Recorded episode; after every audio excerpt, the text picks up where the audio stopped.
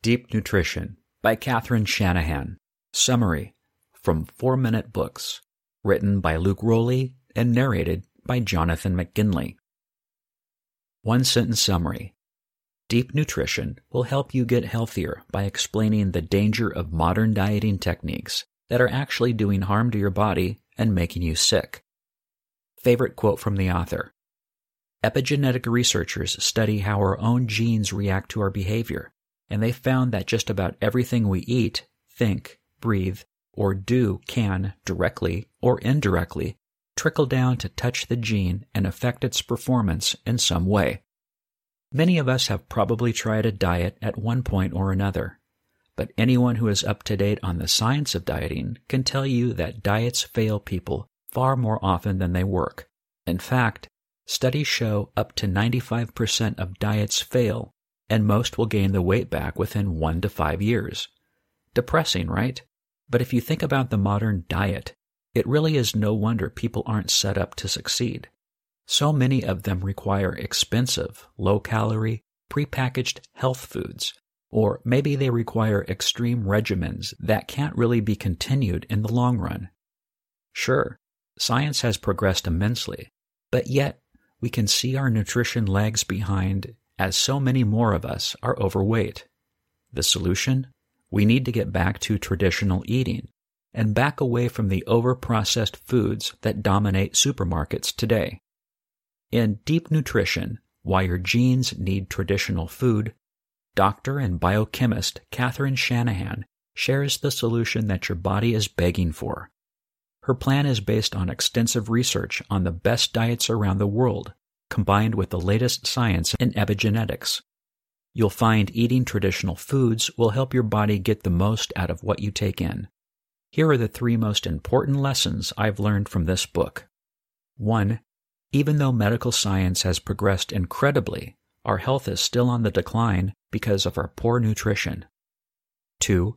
Avoid vegetable oils and excess sugar to halt unnecessary damage to your body. And three, the four pillars of a healthy diet include meat on bones, organs, fermented, and fresh. Get that salad ready because after this, you're going to want to start eating healthier. Lesson 1.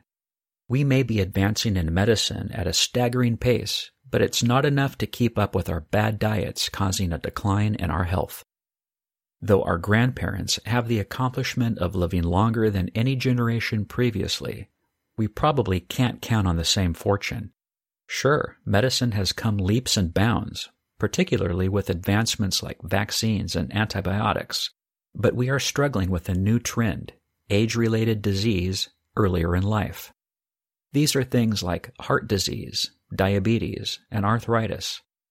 Doctors are encountering people in their 40s dealing with issues that their parents didn't have until much older. This is mostly because generations before ate more healthily. Their diets weren't built around processed foods, and they had much more natural food. As foods became more industrialized, we wrongly villainized saturated fats and cholesterol. We replaced natural things like butter, cream, and eggs with nutrient poor options claiming to be healthy. One example of this is when we replaced butter with margarine, which is full of trans fats. These artificial fats are linked to many health issues, including atherosclerosis. What's more, we try to replace the nutrients we lack with supplements, which are not readily absorbed. Rather than learning how to help people with the root of their problems, their nutrition, doctors are quick to recommend artificial supplements. The good news is that if we can skip out on the processed food of today and replace them with more traditional options, many of our well being problems will fix themselves. Lesson 2 Steer clear of vegetable oils and things with added sugars because they slowly cause damage to your body. One particularly bad food you should avoid is vegetable oil. Regular vegetable oils, such as canola oil, have large amounts of trans fats, which disrupt the brain's antioxidant system. Because the antioxidants can't help as readily, Oxidation occurs, meaning dangerous free radicals threaten your brain by damaging molecules. The brain contains polyunsaturated fats that are particularly vulnerable to oxidation. Another huge thing to avoid is sugar. which not only damages your brain, but just about everything else too. You may have heard that sugar was found to be more addictive than cocaine when given to rats. We also can get highly addicted. We have designated receptors for sweetness, but the problem is that they were formed when people had barely any access to sugar. So our modern overexposure quickly can overload our brain and we become addicted. Sugar disrupts hormones in your brain that regulate the growth of neural connections. When these are lost, it can lead to dementia, not to mention diets high in sugar are contributors to heart disease, diabetes, and cancer, to name a few. Sugar is bad news all around the body, and more and more of our food is packed with it. To make matters worse, the food industry gives different names to it, making it hard for the consumer to always identify it. Lesson 3. There are four pillars to a healthy diet bone in meat, organs, fermented slash sprouted food, and fresh food. Now that we know what we should avoid, it's time to talk about what to eat. The author came up with four pillars that are essential to traditional healthy diets. The first of these is eating meat cooked on the bone. Not only does it taste better this way, but the bone releases minerals into the meat when it is cooked, making it more nutritious. You hear organs and you probably think, this sounds pretty gross.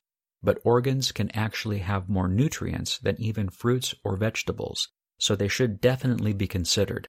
A good option is liver, which is extremely nutritious. What's interesting is that each organ we eat from an animal actually nourishes that organ in our body.